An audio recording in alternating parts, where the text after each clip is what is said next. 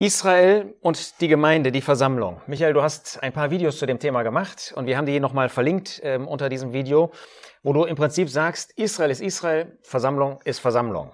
Hört sich ja schön und gut an, sagen einige. Aber ist das wirklich so? Du bist ja auf manche Bibelstellen noch nicht eingegangen. Zum Beispiel verweisen manche auf Apostelgeschichte 7, Vers 38. Da sagt doch Stephanus etwas von der Versammlung in der Wüste. Meint er damit nicht Israel? Absolut. Er meint damit ganz bestimmt Israel. Ich lese das kurz vor. Apostelgeschichte 7, Vers 38. Dieser ist es, der in der Versammlung in der Wüste mit dem Engel, der auf dem Berg Sinai zu ihm redete und so weiter gewesen ist. Gemeint ist natürlich das Volk Israel und das findet man auch im Alten Testament übrigens, dass da steht und Mose redete zu der ganzen Gemeinde und sprach. Aber das bedeutet nicht, dass das dasselbe wäre wie die Gemeinde oder Versammlung im Neuen Testament. Es gibt tatsächlich einige Stellen, wo das Wort Ekklesia benutzt wird und es meint nicht die Versammlung, also Leib Christi. Äh, wenn man wenn man das ähm, behaupten würde, annehmen würde, käme man zu ganz merkwürdigen Ergebnissen. Zum Beispiel in Apostelgeschichte 19, da ist ja die Rede von dieser Volksmenge, die sich versammelt hatte in dem Stadttheater in Ephesus. Und da steht in Vers 32, die einen nun schrien dieses, die anderen jenes, denn die Versammlung war in Verwirrung. Und offensichtlich war das nicht die Versammlung Gottes, sondern einfach eine Menge von Menschen. Und dann auch in Vers 39, wenn ihr aber wegen anderer Dinge ein Gesuch habt, so wird es in der gesetzlichen Versammlung behandelt werden. Und auch da wird dasselbe Wort benutzt, Ekklesia, aber es meint offensichtlich nicht Versammlung Gottes und genauso auch eben Apostelgeschichte 7. Aber wann weiß ich denn, wann Versammlung Versammlung meint und wann Versammlung was anderes meint? Einfach aus dem Kontext. Ich meine, in allen drei Beispielen wird das klar. In Apostelgeschichte 7 ist die Rede eben von dem Volk Israel in der Wüste. Und in Apostelgeschichte 19 ist die Rede einmal von der Menge im Theater, einmal von der gesetzlichen Stadtversammlung da wird jedes Mal aus dem Kontext heraus klar, es geht nicht darum, dass sich Christen versammeln zum Namen des Herrn hin. Okay, Apostelgeschichte 7 ist damit klar, aber was ist mit Römer 2, Vers 28? Da heißt es ja, nicht der ist ein Jude, der es äußerlich ist, sondern der ist ein Jude, der es innerlich ist. Lernen wir nicht hier, dass alle Glaubenden als Juden zu betrachten sind und folglich das neutestamentliche Israel heute bilden? So wird es oft dargestellt.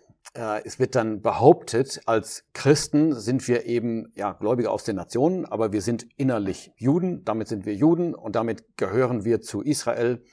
Und wir haben, die einen sagen, Israel ersetzt, die anderen sagen, wir sind das Israel.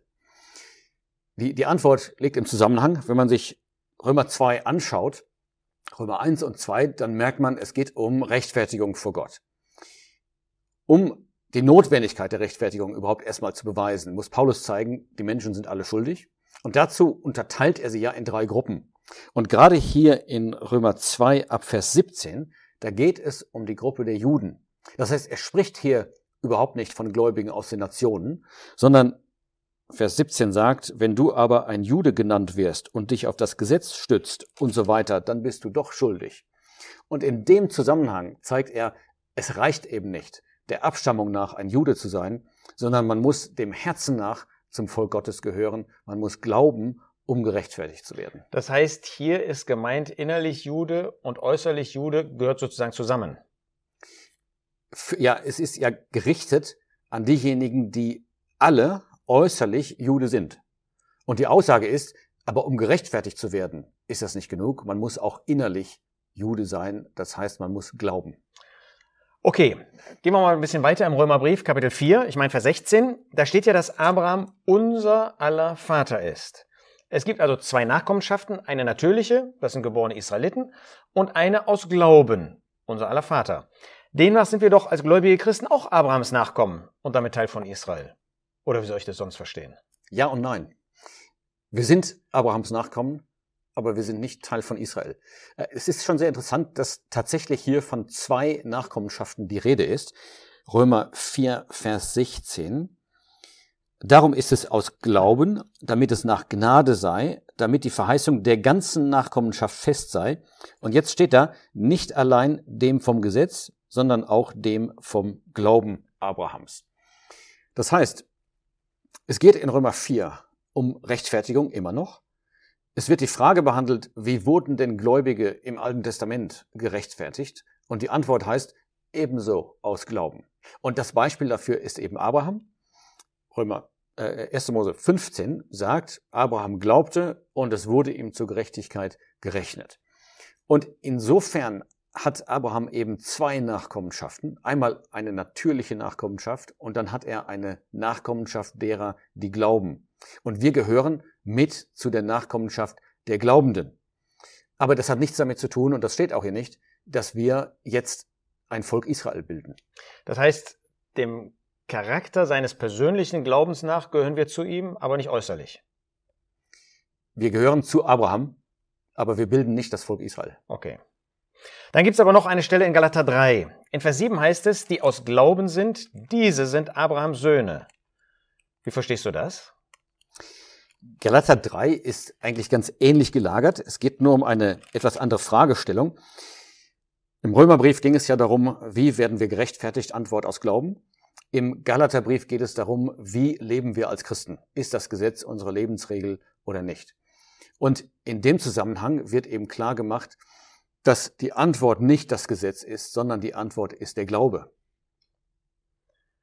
Das heißt, das hat auch wieder nichts damit zu tun, dass man irgendwie zum Volk Israel gehört, wenn man in diesem Bereich des Glaubens ein Sohn von Abraham ist. Genau, wir sind Söhne Abrahams in dem Sinn, dass wir denselben Charakter tragen. Abraham war ein Mann, der geglaubt hat.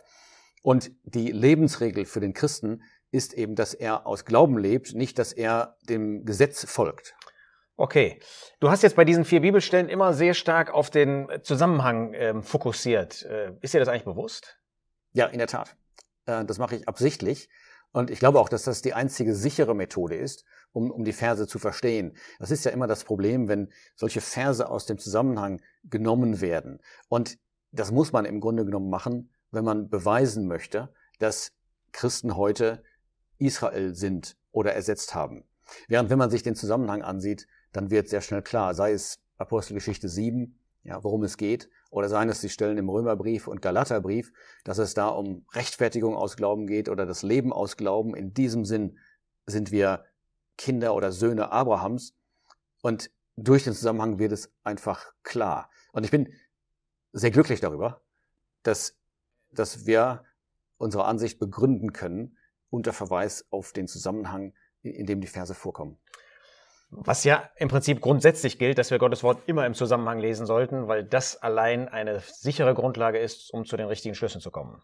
Absolut. Und vielleicht als Schlussbemerkung, dass das Thema ist einfach so wichtig, weil wir nicht vermischen dürfen, ähm, das irdische Volk Gottes Israel und dann eben die Christen, äh, die Versammlung der Leib Christi, weil wir sonst eigentlich zwei Parteien berauben.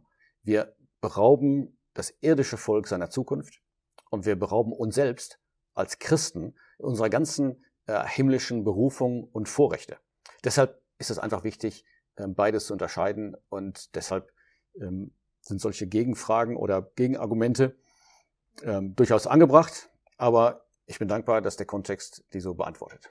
Herzlichen Dank für die weiterführenden Antworten.